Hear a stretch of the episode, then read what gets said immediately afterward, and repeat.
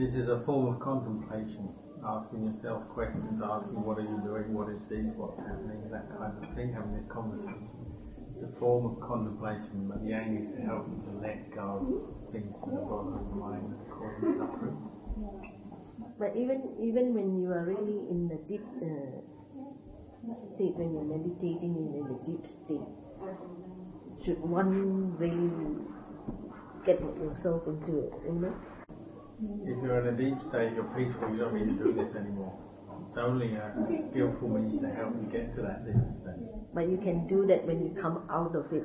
This method you don't even need to use if you're coming out of a state of peace. You, when you're coming out of that state, you just note the mind, you maintain the stillness of the mind. Any thoughts that start to arise, you just note them and let them go.